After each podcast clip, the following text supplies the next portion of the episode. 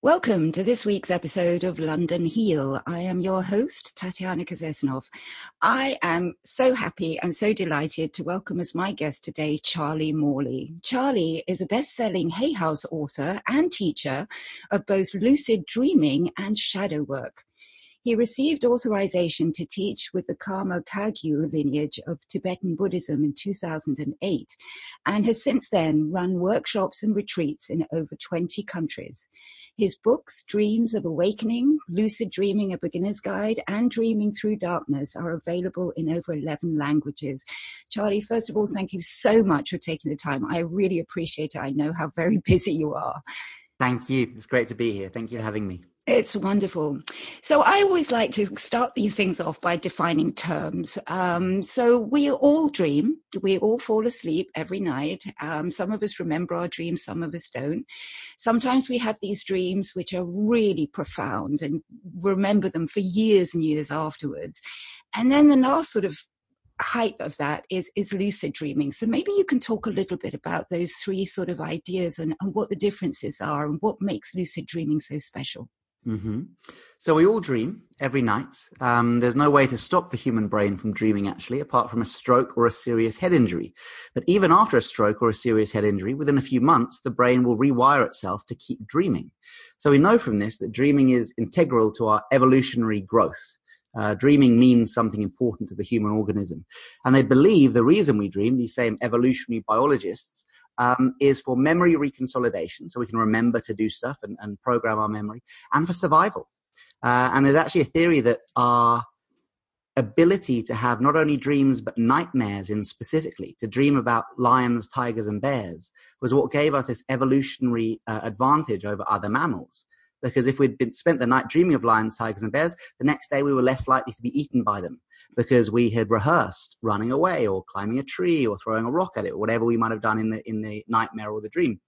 So um, dreams are integral to the uh, human experience, but we don't all remember them. Why? Sometimes it's as simple as we don't try. You know, people say I haven't remembered a dream for ten years. I say, when did you last try? When did you last go to sleep with that really strong intention that you know what I'm going to remember my dreams tonight? And often people can't remember. Um, I've just done a weekend workshop um, just yesterday and the day before, and there were a few people there with full dream blackout. You know, literally couldn't remember the last time they remembered a dream. The first night, I gave them the instruction to enter into the hypnagogic state, which is this hypnotic trance state that we pass through as we fall asleep, and to affirm over and over again 21 affirmations to, to remember their dreams. And uh, almost all of them came back the next day after the first night of practice and remembered their dreams. So the dreams are there. We just need to set the intention to remember them. So the reason for dreaming how to remember our dreams, but lucid dreams. A lucid dream is a dream where you know that you're dreaming as the dream is happening. So for most people, this is quite rare. Most of the time, we don't know we're dreaming as we're dreaming. In fact, we think we're awake, which is weird. Think about it. When you have your dream, you think you're awake and then you wake up in the morning and go, Oh, wow, that was all a dream. But sometimes either spontaneously or by learning the practices or some people are just naturally gifted at it. We can have asleep, totally out for the count, but in our mind, we have the experience of the reawakening of subjective consciousness. So we go, ah, this is all a dream. So basically that aha moment of going, wow, this is all a dream. That's what makes it lucid. Whether it's a scary dream, a sexy dream, a spiritual dream, doesn't matter. It's the, de- the definition of the term is that, aha, I'm dreaming. And we have neural correlates for that too. That aha moment uh, seems to coincide with the activation of the uh, right dorsolateral prefrontal cortex, a very specific brain network that seems to be associated with our sense of self. And that makes complete sense, right? Because that's what comes online when you get lucid, your sense of self. That's right. Yeah, because I mean, otherwise you just believe everything in your dreams ordinarily, and you don't question it simply because yeah. your thinking mind isn't engaged, right? Exactly. I dreamt earlier this year that I was the Queen of England, um, and I was totally You're not her. Prettier.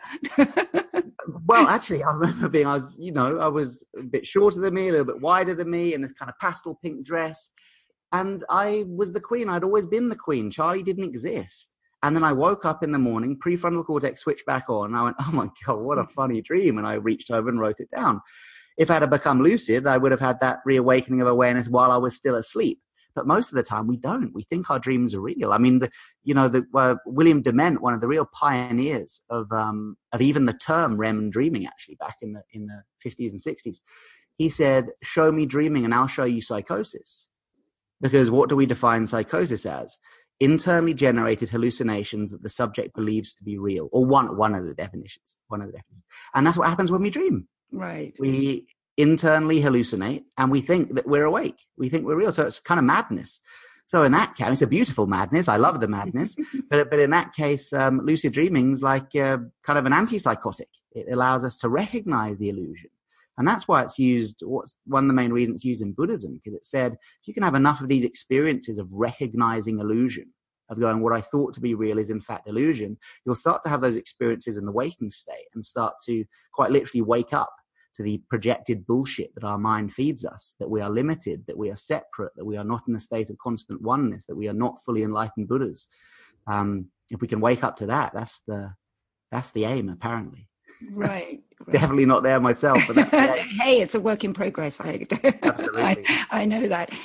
So one thing that's always fascinated me i mean it's a little bit sometimes i think like the kundalini experience that that there are certain abilities that we as human beings possess lucid dreaming kundalini so on and so forth but not all of us in fact very few of us get there automatically mm-hmm. and, and it's a hard and it's hard work so that of course ends up begging the question what's it for what, mm. why is it there why can we do these things and yet they are occult in the in the real sense of the word of mm. being occluded or hidden and you have to mm. kind of go after them what what are your thoughts on that I, I think because we're asleep, most of us, and we hate hearing that triggers us. People will be annoyed already. They'll be going, I'm awake. I've just done my angel card reading. I'm awake. It's like, I'm sorry, but you need more than angel card reading. I need more than a bit of Tibetan Buddhism. We are asleep. The vast, vast majority of us. We are asleep to the fact that we are operating. I, mean, I don't drive, but I think this metaphor is going to work I, that we are operating in a bloody Ferrari. We've got this amazing Ferrari that goes up to six gears, and we go through our life operating in the first gear. And maybe on our deathbed, we get a flash of awareness that, oh, I was driving a Ferrari the whole time. I had no you know, we have no idea of the potential of of our human experience. Think of the four minute mile. We thought that was impossible. People thought that if you were to run a mile under four minutes, your heart might explode. And we had all these theories, limiting theories. So mm-hmm. people didn't even try or they thought it was impossible. Within 46 days of uh, Roger Bannister, right, uh, doing mm-hmm. the four minute mile, three other people did the four minute mile because they knew it was possible. I think it's just we're asleep to the possibility.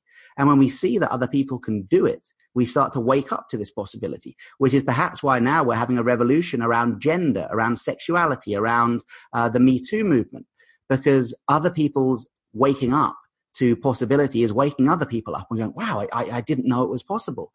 So I think it, I don't think it's some huge global conspiracy. I don't think it's it's a lack of human potential. I think it's just we're sleepy. We're sleepy. We're not awake to our full potential. And the joy of the spiritual path is is awakening to that. And if we were awake, we'd see that we are unlimited and we are hugely powerful beings. But most of us go to our graves not knowing that. I love that. I love that definition. I think it just makes so much sense. It's gorgeous.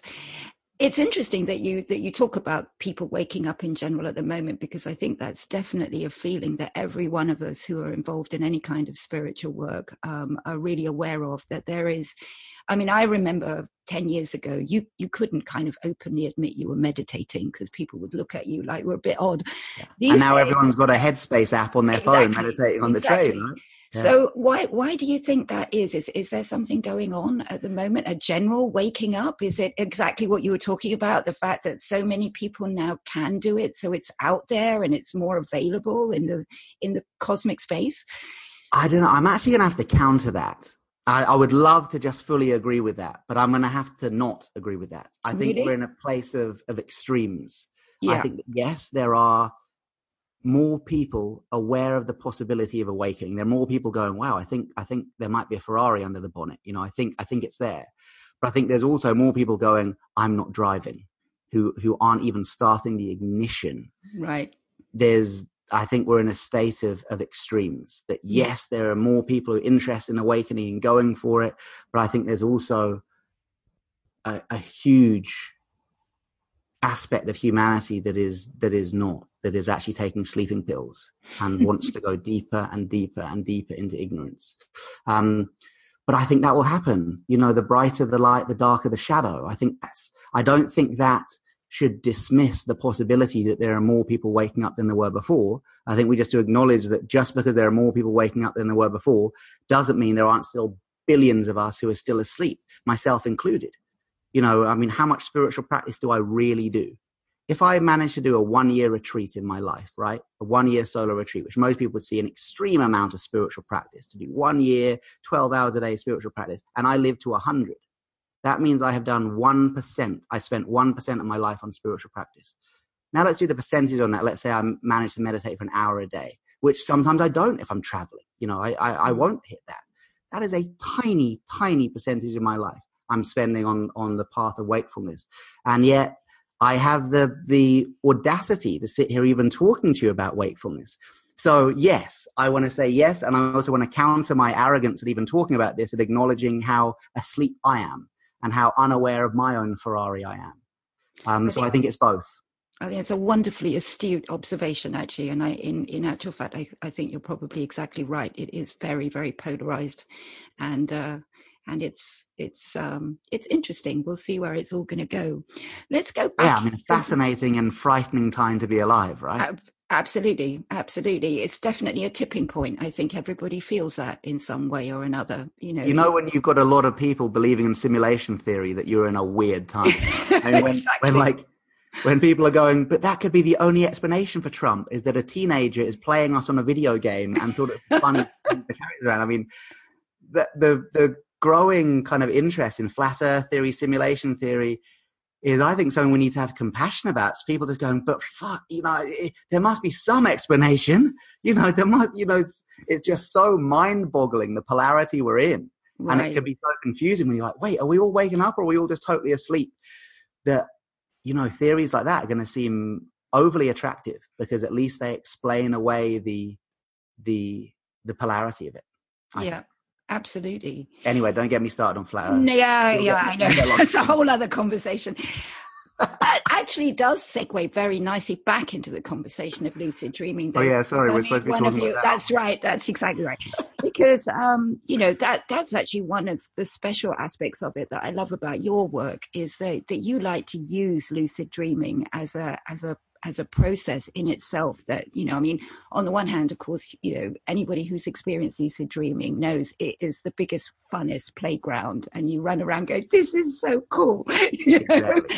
um, but i mean it's more than that and you can do a lot more with that um, so can you tell us a little bit about your ideas and your practices for for actually using the lucid dreaming state for something constructive yeah, so let's look at kind of three perspectives on this, and then listeners will can decide which one they they vibe with. So, from a neuroscientific perspective, um, once you become lucid and that prefrontal cortex becomes activated, um, neuroplasticity becomes engaged.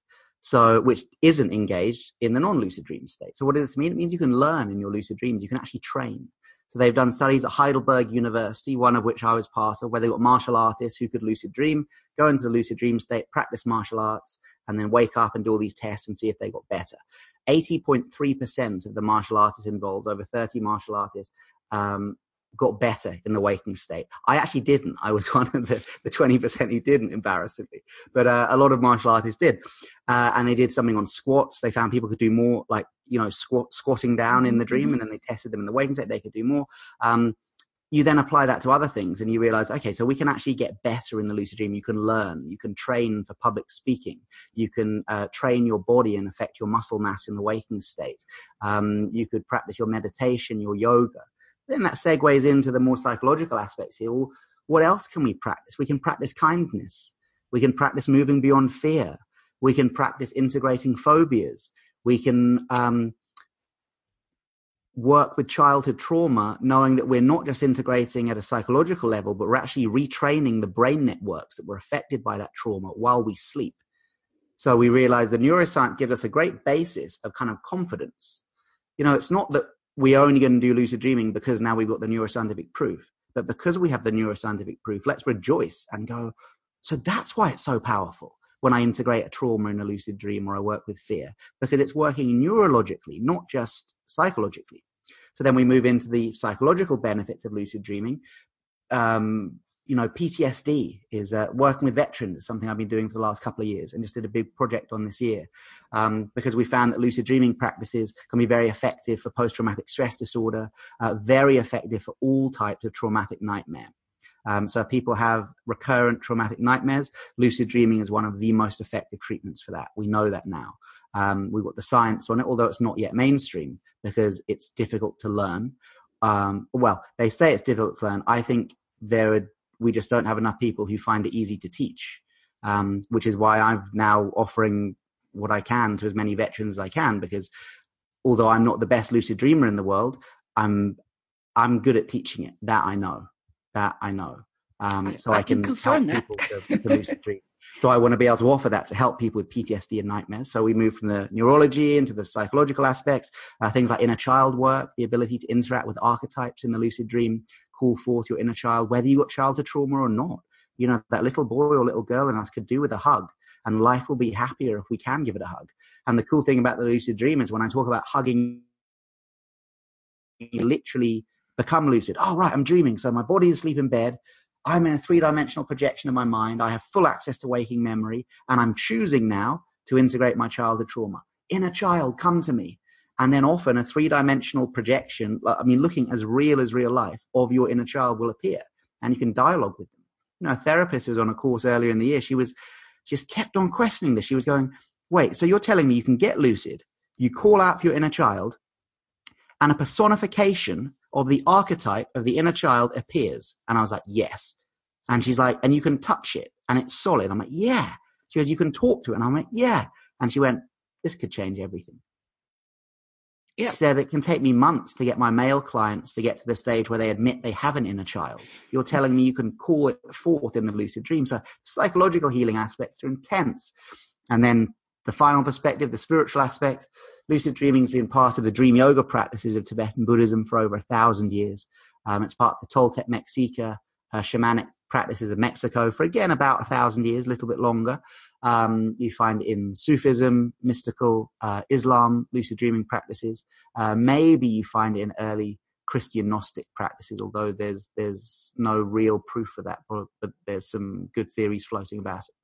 So it's been used as spiritual practice for a long time, partly, as I mentioned before, because it gives you an experience of uh, seeing through illusion, penetrating illusion. And that leads to a deconditioning process within the waking mind that is now less likely to be duped by illusion, less mm-hmm. likely to be duped by your own bullshit, by your own limitations.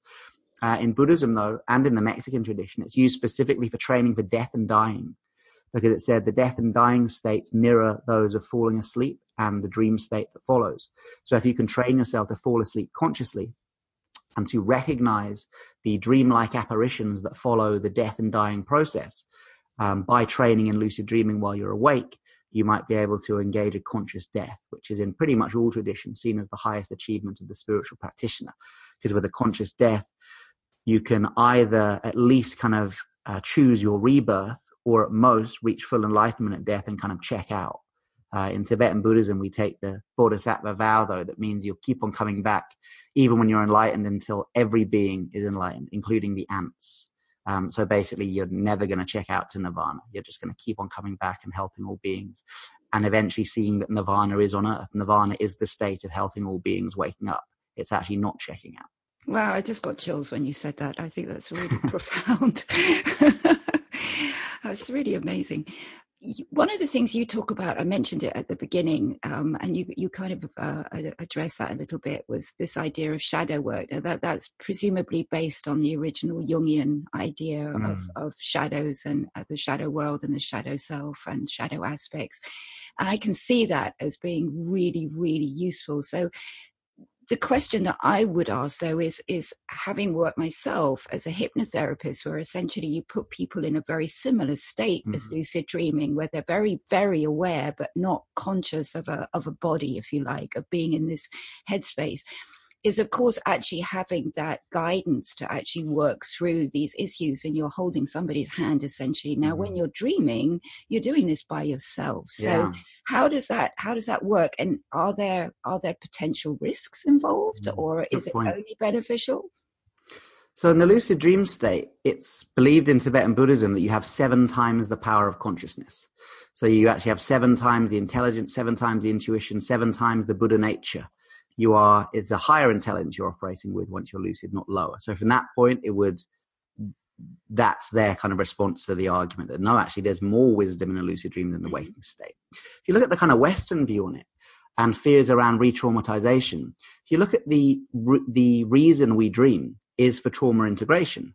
It's to have these well it's reconsolidation memory but also it's to have these scary dreams and to allow us to integrate the traumas of, of being a human you know, we, we need to dream. That's why at Guantanamo Bay, the torture they used, the sleep torture, was not actually sleep torture, it was dream torture. They were allowing people to, dr- to sleep, but they put them in stress position that didn't allow them to go into REM dreaming sleep. Because if you steal someone's dreams from them within a few days, they'll enter psychosis. Mm-hmm. So dreaming is integral to our mental health.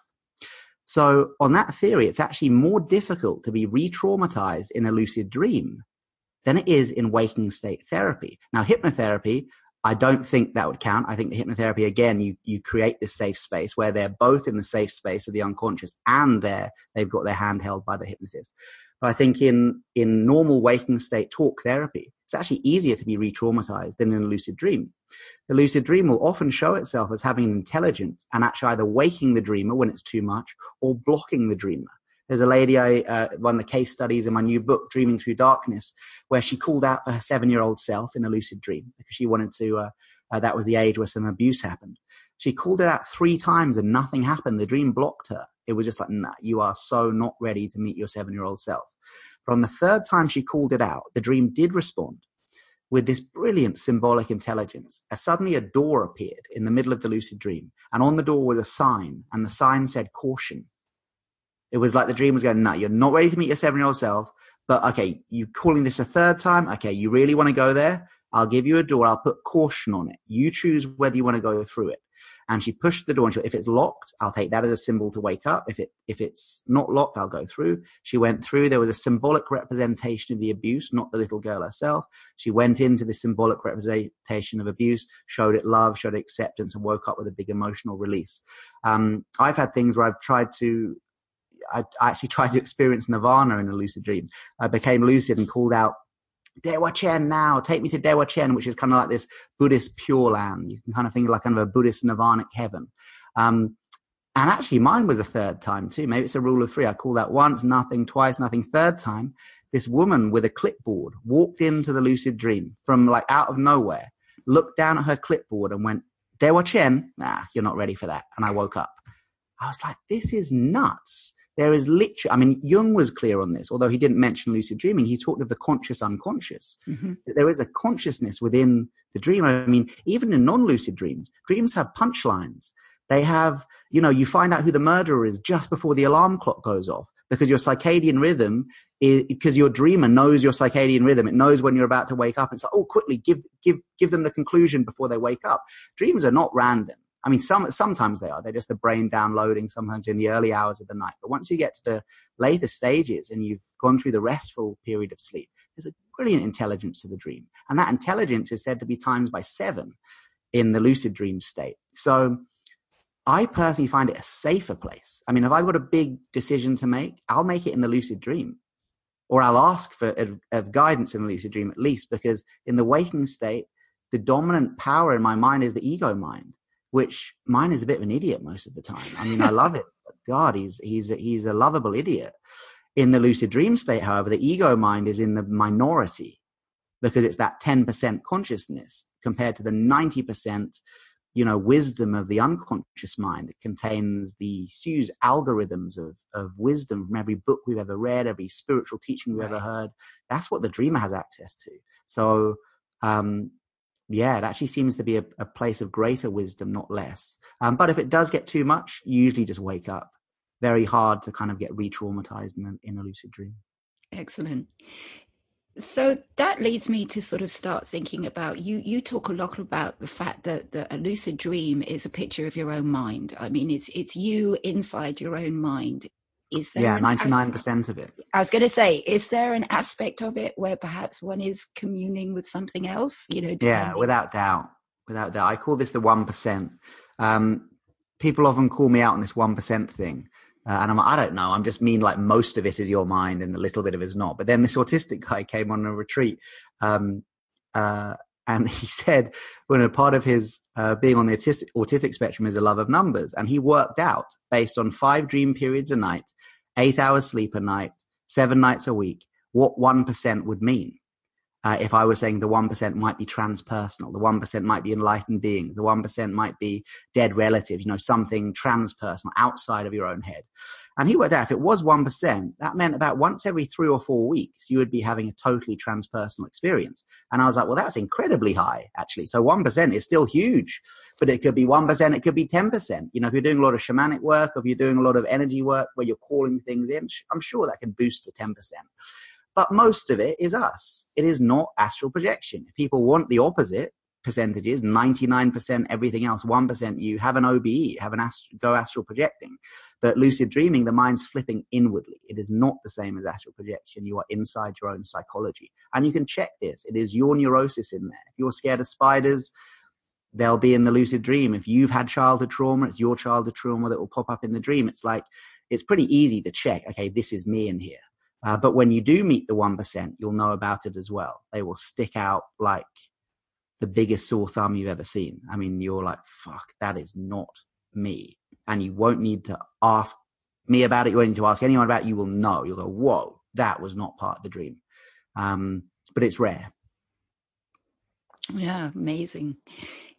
We've talked a lot about solving kind of trauma issues. Um, what about physical disease? I mean, you know, London Heal is all about mind, body, spirit medicine. Mm. Sometimes the body is ailing as well as as well as the the mind and the and the spirit.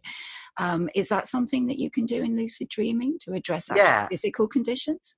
Yeah, it is. I'm actually being a little bit more conservative nowadays when I talk about this, just because working with the veterans and working with members of the Ministry of Defence, I need to be more conservative, what I say about the possibility of physical healing than before. So I will say everything from now on is anecdotal and not right. scientifically verified, which is the truth. But I, mm-hmm. I, probably should have made that clear in, in earlier videos.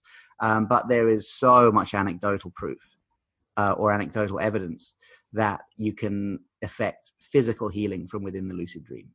Definitely. Um, whether how do you explain this? Maybe it's just the placebo effect. But as Don't David ever Hamilton, say just the placebo yes, exactly. Anyone who prefixes the placebo with the term "just" does not understand the placebo. It should be wow, the placebo. Wow, exactly. Placebo. I mean, the placebo is like the only replicable aspect of all medical trials. You know, that's amazing in itself. Singing, and yet we like, oh, singing from the, the same hymn sheet. Yeah. Um, and as we both saw, I think my friend David Hamilton, another yeah. Hay House author, speak at at, uh, at I Can Do It. The, the, placebo studies are insane. And if you, these are the placebo studies while you're awake, right? And so if this is the mind affecting the body, imagine if you engage the power of the placebo from within a three dimensional virtual reality simulation of your own mind, where your consciousness is times by seven and where you have 90% more mental capacity, or well, access to 90% more of who you are as in the unconscious mind than you do in the waking state. Yeah, it's going to be the placebo max. So if you did want to do physical healing in the lucid dream, let's say you've hurt your elbow, you've become lucid, and you could combine the placebo effect with visualized healing with kind of like hypnotic suggestion, actually. You do all mm-hmm. three of those, you're going to have a very strong experience. So you could get lucid. Oh, what do I want to do? So first thing when you get lucid, because if you don't think, what did I want to do? You'll just get lost in the beauty of it or in the having sex with people or flying about or just the kind of the, the craziness of the dream. So it's good to go in with a plan. So you become lucid. What do I want to do? Oh, heal my elbow. Okay, so I'm going to use visualized healing, something like the Simonton method that's used by Cancer UK, uh, colored light surrounding the point of inflammation. Um, I might combine that with hands on healing. So obviously, I'm asleep in bed, but in the dream, put my dream hands on my dream elbow. Imagine colored light coming out the hands in the dream, imagination forms reality because you're in the imagination. So you probably will see colored light coming out. Then I might call out an affirmation. My immune system is boosted. My elbow is healed of all non beneficial disease. I think that's a pretty good affirmation. The reason I put on all non beneficial disease is because maybe there's something about the dis ease of my uh, elbow injury that is helping me. That is that there's a learning. It's slowing me down. It's making me use my left arm rather than my right. I don't know. So if there is, I don't want to mess with that. So I'll say, may I be free of, not get rid of, not destroy, but may I be free of all non-beneficial disease pertaining to whatever kind of part is, hurting or something like that. Um, you do that, most people have a very powerful experience. Uh, in the second book, this guy Bruno, he had kidney disease. Um, he got lucid. He did the same thing, hands on healing, colored light, zapping his kidneys in the dream. Wakes up, so short lucid dream, maybe 30 seconds, and his creatine levels stabilized for like 30, uh, uh, for six months. Wow. Um, which apparently creatine levels is like the, how you measure the health of the kidneys. Mm-hmm. And now, mm-hmm. six months later, his kidney disease came back uh, and he had to have a kidney removed. I found out about that like a year later. And I was like, oh, Bruno, you, you, you know, didn't you think to do another lucid dream? He said, oh, but I thought it didn't work. Dude, it worked for six months. It, it, it, you know, stabilize your kidney disease. But yeah, it's not a golden bullet. You know, lucid dreaming can't, I mean, it's a great example because lucid dreaming can't cure kidney disease. What it can do is have a very powerful placebo action healing response for up to six months that will affect the body. Um, but maybe it's something you got to keep doing. You know, my eyes, like four years ago, I did three lucid dreams on my eyesight, um, which is pretty good. It's actually started to fade now. But weirdly, the eyesight's different. So I think it might be with age, the actual the the kind of eyesight problem I had before is not the same eyesight problem I have now because it's it's not for far distances. I'm like, oh my god, am I getting old? And it's going to be that close up one now. So maybe I need to do when I do and I will do some more lucid dream healing on it for the current state of my eyes. Um, does that mean I think it didn't work? It's like no, it worked for four years. I used to wear glasses. I mean, it's still miraculous, but yeah, fades after a while. You can't take one pill and expect it to go or have one medical treatment expect it to go. So I think it's, it's important to know it's definitely possible, um, but it's not a silver bullet. It's, you know, in the same way I don't think that acupuncture can cure cancer, but mm. I do think that acupuncture combined with Western medical treatment of cancer is, can make it much more powerful. So it's the same. I think we, we can use it as an alternative therapy, but a very powerful alternative therapy. So essentially you're just putting, you're putting everything in the best possible place to help that innate intelligence within all of us to heal. So, you know, I mean, yeah, I mean, this is the hypnotherapist, exactly, speak, right? Yeah, and you must right. get. In fact, you must you get this more than me. How would you explain, from a hypnotherapeutic point of view, um, how lucid dream healing is working using kind of hypnosisy terms? Like, how is it working? I actually honestly think it's probably working exactly the same way. However, I agree with you that I think that when you go lucid, um, because it is a very personal, singular experience and your body is actually physically asleep, mm. um, I think it's probably maybe even more powerful in a lucid dream than in a mm. hypnotic state but i think it's identical i think the process is identical mm. i think what you're doing is you're literally optimizing your body and your yeah. mind to, to to to just you know you're putting everything in the best possible scenario to to trigger that innate healing you're taking all of the blocks out of the way because you're removing any limiting belief that mm. you have that it may not work mm. Which is in itself perhaps why it's ultimately limited because there are going to be certain conditions and things which which are you know have created so much damage and mm. destruction mm. that perhaps you know more than just what the body can do is needed in those cases yeah yeah exactly and it's interesting what you said about the hypnosis. I think again, for someone who did some hypnotherapy training in my twenties and has had hypnotherapy, um, yes, I think lucid dream healing is more powerful, possibly oh, yeah. than hypnotherapeutic healing, mm-hmm. but it is much less accessible. Yeah. I mean, yeah. you can work with clients on a weekly, perhaps even daily basis using hypnotherapy to help them. Can I get clients into a lucid dream uh, once a week is a, is a struggle, let alone what every day. So hypnotherapy is way more accessible. In fact, pretty much every other therapy is way more accessible. But it does seem that lucid dreaming, although it's less accessible and a rarer experience, I think possibly just because you can't get more unconscious than asleep. Exactly. It's like yeah. it's the deepest level of the unconscious, whereas like shamanic journeying and, and hypnotherapy and stuff is you're not totally blacked out. So maybe that depth is is slightly less. I don't know. Um, but what I do think is if we can combine hypnotherapy and lucid dreaming, which is why I'm doing the CPD training launching next year. Um, in fact, God, it would be brilliant for you as a trained hypnotherapist, where I'm doing um, CPD, so continued professional development for qualified hypnotherapists, psychotherapists, mindfulness teachers. Hey, I'm in. Yeah, I'm in. Oh, cool. To use, to learn a set of lucid dreaming tools to work alongside their clients, not to become lucid dreaming teachers, but to have a toolbox. So if a client comes to you and they're presenting with lucid dreams, you go, oh, this is brilliant. Okay, great. I can, I'd, I'd, like to do this in your lucid dreams and try and do this within a couple of weeks. And then the next time I see you, we can enter back into that lucid dream through hypnosis and continue the dialogue or something. You know, I don't know, but I, I think that if we combine them, it could be even stronger. Agreed. Absolutely. Sounds that's really exciting. so how does one lucid dream? Why don't you um maybe, you know, obviously the best way is read all of Charlie's books and go to Yes, there's the plug. Uh, uh, yeah, book. exactly. Do the online courses, come to the workshop exactly. And if nothing else, because he's got the coolest selection of t-shirts you've ever seen. But but um, all the YouTube comments are just about the t-shirts. Yeah. Like, well, is anyone listening to what I'm saying? That no, just looking. I'm certainly listening, and I'm sure my listeners are too. And they can't see the t-shirts. That's the advantage of audio. you see. So how do you know? There, there's never a quick way. You said it's it's a difficult practice, and it's it's not so much difficult. It's just one that you have to be committed to. So yeah, like um, any form of yoga, it takes a while. Exactly. So what what are a couple? Maybe you can just share a couple of of, of processes that people could maybe start or even think about to help them. Even you know, because I think a lot of people have just never come across the phenomenon personally. They've never experienced anything near a, a lucid dream and they have no mm. idea what it's all about. So it's a little scary, maybe. Well, so let's look at that it? first, actually, because there might be people listening going, Yeah, I have had that experience where you're in a dream and you're, Oh, wow, this is all a dream. And they might remember the experience that they woke up very quickly afterwards, because that's what usually happens when I first lucid. Mm-hmm. Oh my God, I'm dreaming. It's so cool. I wake up. People listening who think, No, I literally have never had that experience. I'd say, have they ever had a nightmare where in the nightmare they've gone, I've got to wake up, I've got to wake up, or tried to wake themselves from a nightmare? If they have, that was a lucid dream too. Because the moment they tried to wake themselves up, they had indirectly acknowledged they were asleep. Right. Um, so sometimes nightmares can be our first experience. So that can open people up a little bit more. Um, but anyway, whether you have or not, the three Ds are the kind of beginner steps to lucid dreaming. So the first D is dream recall. Unless we regularly remember our dreams, very unlikely to have lucid dreams. Um, as I said right at the beginning, people who don't remember their dreams, I just say, when did you last try? So tonight, try and remember your dreams.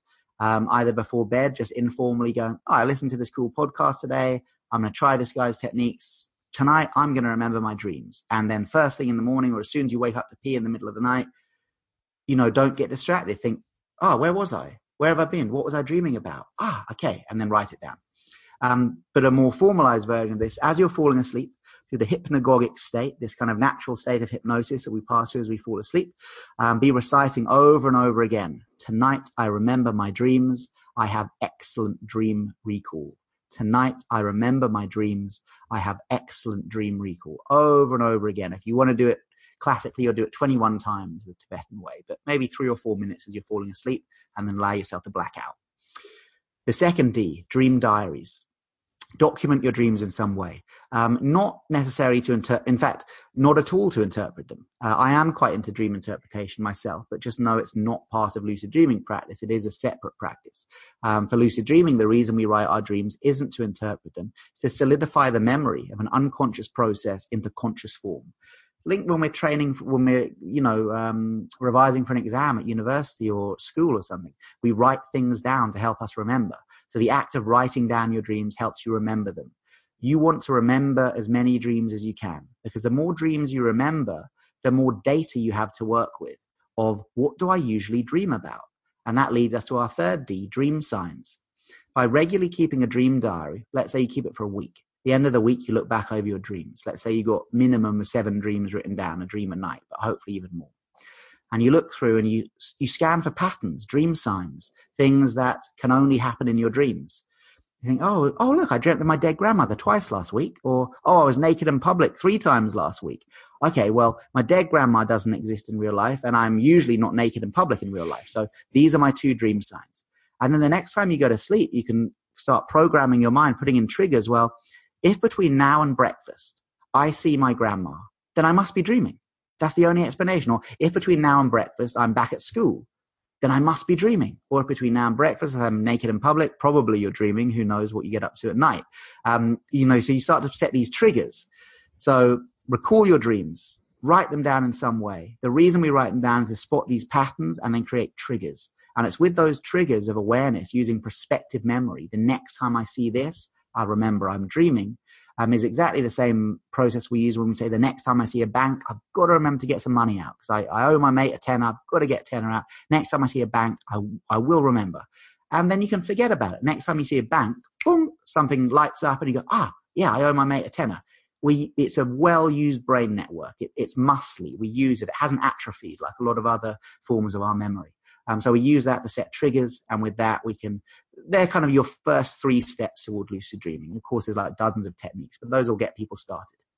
Great. Yeah. And I, I, I, got into lucid dreaming myself over 30 years ago, actually reading the works of Carlos Castaneda. Um, yeah. Said, the shamanic A lot of practice. people, that's the way in. Exactly. And uh, I remember getting madly frustrated because the only advice he ever gave in the books was look for your hands in your dreams. And I yeah. could never find my hands. And it, I gave up for a long time uh, and, until I actually discovered your work and that that got me back into it and that's been successful. So i think the dream diary and the recording is is as much as as important as looking for the triggers because i i feel Definitely. like else it just kind of focuses you in on actually engaging in the practice in a really intentional way. Yeah.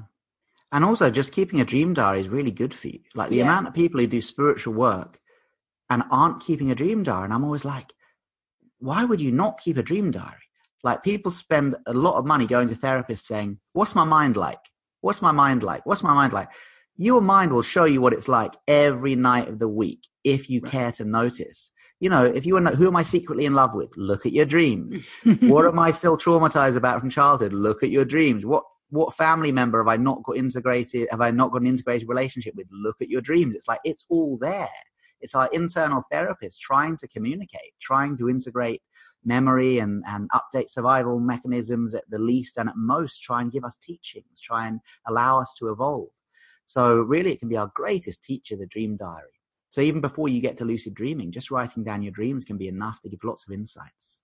Great, great advice. Definitely follow that, listeners. It's it's it's it really is insightful. I know when you told me to do that and I started doing it, I, I was I was actually shocked by how many patterns you really do see because yeah. you don't recognize that. I mean, like I had a period of about three months where every single dream was always inside. It was always inside a house. Mm. It was a different mm. house but it was all and you know and i realized that actually this was something that was very relevant to my waking world and it, yeah. you know, that i was actually not happy in the four walls i was in and i was oh, looking oh, somewhere else and and i actually then moved house because i thought wow. well you know your mind is telling you to do this do it.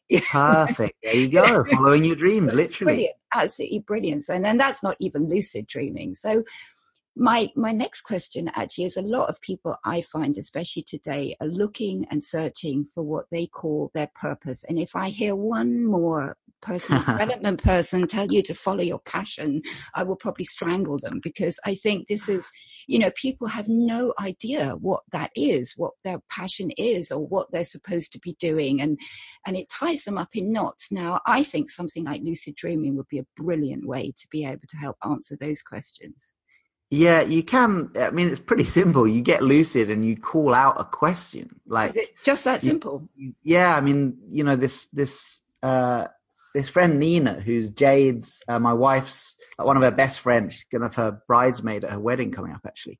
Um, and Nina is uh, she's open minded, but she's logical. So when she told me this dream, I was like, this is for real. Um, she became lucid and she called out, "What should I do career wise?" So Shenzi asked about her career path in the lucid dream. At this time, she was a breakdance teacher at the Royal Academy of Dance, um, but felt like she was stagnating a little bit. So she calls out, um, "What should I do career-wise?"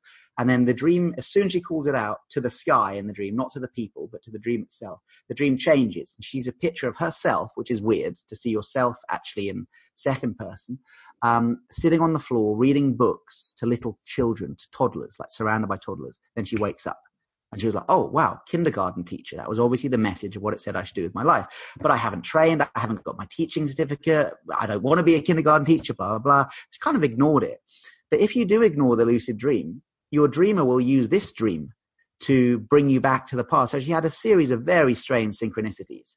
And the final straw was like this, um, I think it was like on a notice board in a, uh, near where she lived, a teaching assistant job coming up um, at the local primary school. So not nursery, but primary school. And she thought, well, that's close enough. Why not? I'll, I'll go along and see. Then the night before the interview, um, she had another lucid dream. And in this lucid dream, she called out, "Will I get the job tomorrow at the primary school?" Uh, no, sorry, didn't didn't say primary school. She said, "Will I get the job tomorrow?" And in the sky, the stars spelt out Y E S, yes. I mean, literally, the dream responded, said, "Yes, you will get the job." Um, and then she wakes up and she goes to the primary school the next day. She walks in. She never actually had the interview because when she walked in, they told her they'd just given it to someone and the job was closed. And she's like, oh, what the dream? I had two lucid dreams, they're all so positive, blah, blah. As she's leaving, they're like, uh, oh, we have actually got another slot um, at the kindergarten around the corner that we're twinned with. Do you want to apply for the kindergarten slot? And she was like, that's nuts. Yes, I'll apply for that. Just like the lucid dream showed. She applied for it and got the job. I mean, that's insane. Uh, and that brings up all sorts of things like the 1%, like psychic capacity in the dream. I mean, free will. I mean, God, that's, that's kind of scary. Did the dream know something before it was going to happen? Um, so yeah, I mean, as far as that's as specific as career path. So for kind of purpose, um, you can definitely call it out. And sometimes it's more obtruse. You know, one woman called out, how can I be of most benefit? Which is what I say when people ask about purpose. I mean, don't ask purpose. Say, how can I be of most benefit, you know, to the world? So she calls out, How can I be of most benefit in the lucid dream? And just everything turned to love. And I said, What do you mean? She went, Literally, the word love appeared everywhere. So these bubbles emerged from the ground, and in each bubble it said love. And then flowers blossomed, and in each flower it said love. And then balloons came into the sky, and they all said love in them. Uh, and then she woke up and she said, okay, well, that's brilliant. The dreams told me, how can I be of most benefit? Turn everything into love, but I'm still stuck in a job I don't like. So, you know, it, it's it'll offer advice, but sometimes it's it's highly spiritual and a bit of truth, and sometimes it's very direct, like with Nina saying, "Get a job at, at a kindergarten." Um, but yeah, I mean, again, the, the unconscious mind is it, it, doesn't forget every book you've ever read, every TED talk you've ever seen, every spiritual teaching you've ever heard of. If you're into Buddhism, every bit of knowledge you've had from previous lives too is all stored in the unconscious mind. And in the dream, it's like a library of wisdom. And in the lucid dream, you get the keys to the library. So you're asking a question. It's not just the, the waking Charlie who's asking the question. It's that unlimited unconscious Charlie who has access to huge algorithms of data and possibility that the waking Charlie just doesn't have access to. And it will seem like it's God. I mean, that's why a lot of people talk about meeting God in their lucid dreams. And if that's their experience, that's their experience. I would actually say maybe it's even more far out than meeting God it's that you're meeting you. But if you met the you beyond the limits of the conscious, rational mind, you would be meeting God. Mm-hmm. Absolutely. Yeah. And you are your own Google. yes, you are your own. Actually, that's cool. We had the dream at the uh, uh, workshop last night. Um, somebody shared a dream with that. They asked, "What was their question?" I can't remember what it was. It was something like, why am I stuck in life or something like that. And uh, a dream character walked in, opened a laptop, went on Google in the lucid dream and put in, why am I stuck in life? And then on the screen, all these paintings came up, which the lady said the paintings, she didn't actually want to share what the meaning was, but she said the paintings gave her the answer. And she said it was very kind because the answer was hard to hear. So her mind kind of uh, gave her these buffer zones of, okay, we'll Google it and when the answer comes up, it'll be in painting form. Uh, so it's not such a, a, tough pill to swallow. So yes, you can literally Google in a lucid dream and get answers. That's so cool.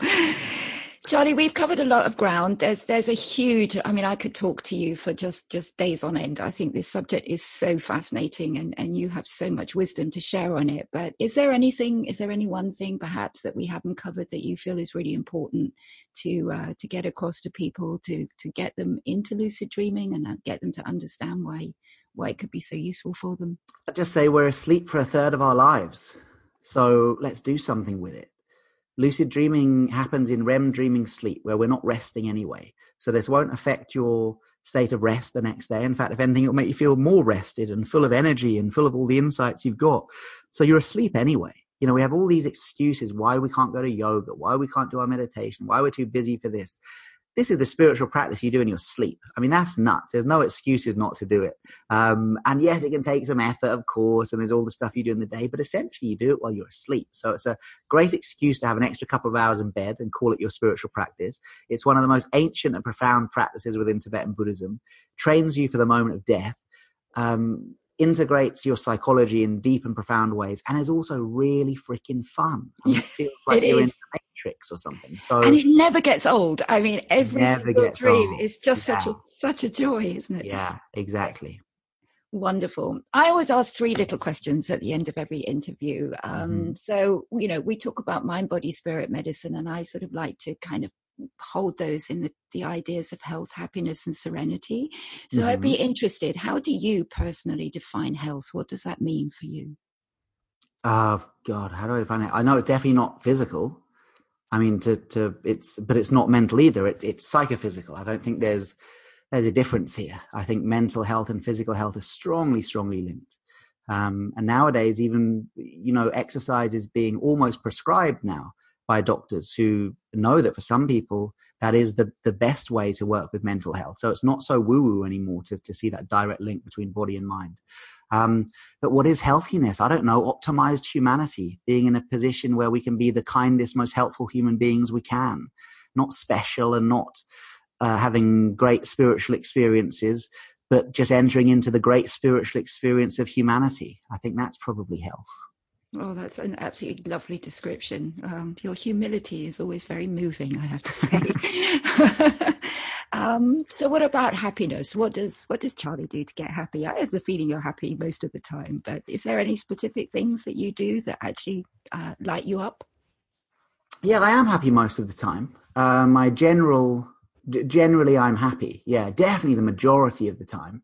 Um, beginning of the year, actually, I experienced my first period of depression uh, which is very interesting um, and horrible experience, but a lot of empathy from it. So I thought, oh, this is what depression is. Fuck. I had no idea what it felt like. Uh, and I had it. Um, so at that point,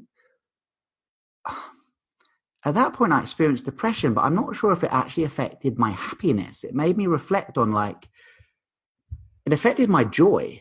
You know, my level of joy decreased when I was in those like couple of months of depression, but did it affect my happiness? It made me realize I think there's something much kind of uh, much deeper and more ingrained that happiness is, almost like it's a habit. There's there's a habitual nature to happiness, which is a, probably kind of an attitude of life where even if you're experiencing depression, you notice, okay, I haven't got any joy, I haven't got any energy, I haven't got any lust for life, but happiness can still remain. Um, but anyway, your question is what do I do to get happy? Um, I don't know. I mean, it seems almost a time and time again, lasting happiness from helping others. If I do something for myself, I get a rush and I get dopamine and I'm like, yeah, this feels good. But pretty much everything that gives me lasting happiness comes from helping others. And I mean, everyone has that. That's nothing, that's nothing unique but it's just weird that it's taken me 35 years to finally conclude that. I'm like, oh yeah, I've kind of seen a pattern emerging that when I do stuff myself, I feel dopamine and I feel good, but that lasting happiness that is still there the next day when you wake up in the morning, that is gone after the partying night that's made you happy, that's given you good feelings, but not lasting happiness. But helping people, that seems to be lasting. Right, absolutely fabulous. Serenity. Now, I mean, you are somebody who who has embodied spiritual practices as as part of your life, so there's little point in asking you about that. But for in general, I always find that that serenity is a word that a lot of people have forgotten because we rush around, we're crazy all the time, and people just never turn down the noise. Can mm. you comment on that? Maybe why you think that that is so important, and why going in sometimes and just turning down the noise is so beneficial and so helpful? I don't know. I think actually, from the three things, yeah, serenity is probably the thing I know least about. Um, I think my energy is quite erratic sometimes. And I think the reason I got into spiritual practice, like a lot of people, is because I totally wasn't serene. You know, it's like most of the, like I lived at a Buddhist center for eight years, right? Most of the people who are into Buddhism, it's because we're totally not serene. We're the effed up one. That's why we got into this stuff to like try and find some serenity. The people I who aren't you. doing spiritual practice are probably the ones who are totally fine and, you know, totally relaxed with life. Um, I don't know. I mean, I I have a very busy life, but then I like to have days where I do little and relax and just do martial arts and hang out and do my meditation practice and and that makes me feel good. Um, and with that goodness, it seems to last a bit longer, and I'm kind of less reactive towards people. So I guess that's a serenity is whether I can respond and not react, and to do more of what allows me to respond and less of what makes me react unconsciously. Maybe that's serenity. And for me, that seems to be directly linked to meditation. It's like a, it's like muscles. Like if you don't train it, I just like these last like three weeks ago, I was in a one week solo meditation retreat doing like eight hours a day practice in the last three weeks since then, I've done virtually no spiritual practice because I've been on tour. I was in like Barcelona, then Kuwait, then Dublin, almost none. And I've noticed I've become so reactive. Like the serenity's gone. Like I'm just getting annoyed by stuff.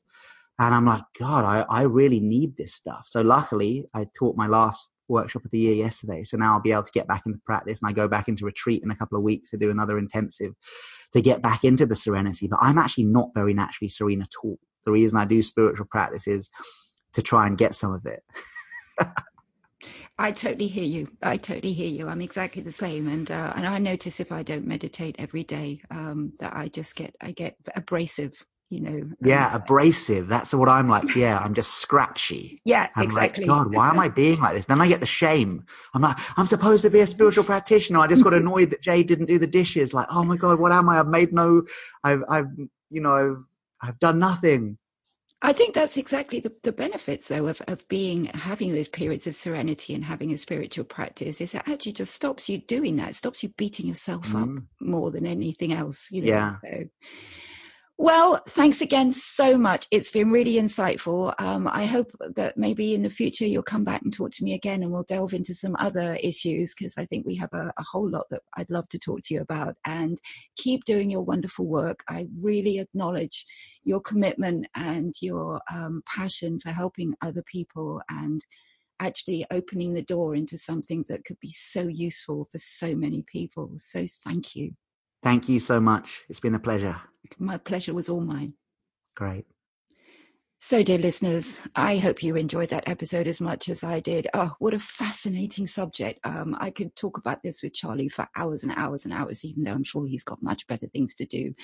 Anyway, I hope we managed to give you a little bit of insight into the marvels of lucid dreaming, maybe a couple of little practices about how to start triggering lucid dreaming in your own life highly encourage you to get hold of Charlie's books, or if you're um, in the vicinity, he does travel all over the world. Try and get to one of his conferences or his workshops, rather. Um, I think it's a very, very powerful tool, and it's one you carry with yourself. You don't need anyone else. And as you said, you, as he said, rather, you can uh, you can make the most of that one third of the time that you actually spend asleep. How cool is that? So, dear listeners, as always, we ask you that if you enjoyed this episode and got something out of it and feel that somebody else could get something out of it, please rate and review us on iTunes so that we can bring you more of these wonderful types of messages and information. And please tell all your friends and, of course, pass this on to anyone who you think could really benefit from it.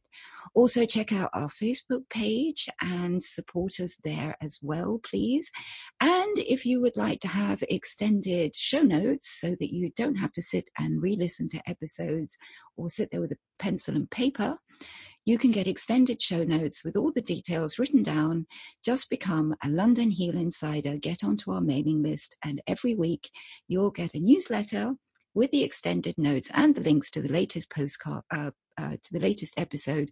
Just pop into your mailbox uh, your inbox rather, and that's all you have to do. So go over to londonheal.com and sign up. We'd love to have you as part of the family.